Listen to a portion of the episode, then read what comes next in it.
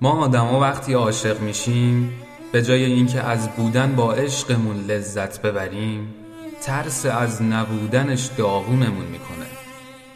شکاکمون می‌کنه بدخلقی می‌کنیم و دعوا می‌کنیم.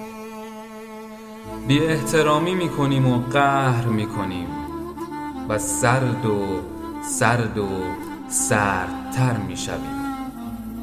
اینا همش به خاطر ترس از دست دادنه کاش تزمینی برای این نرفتن بود.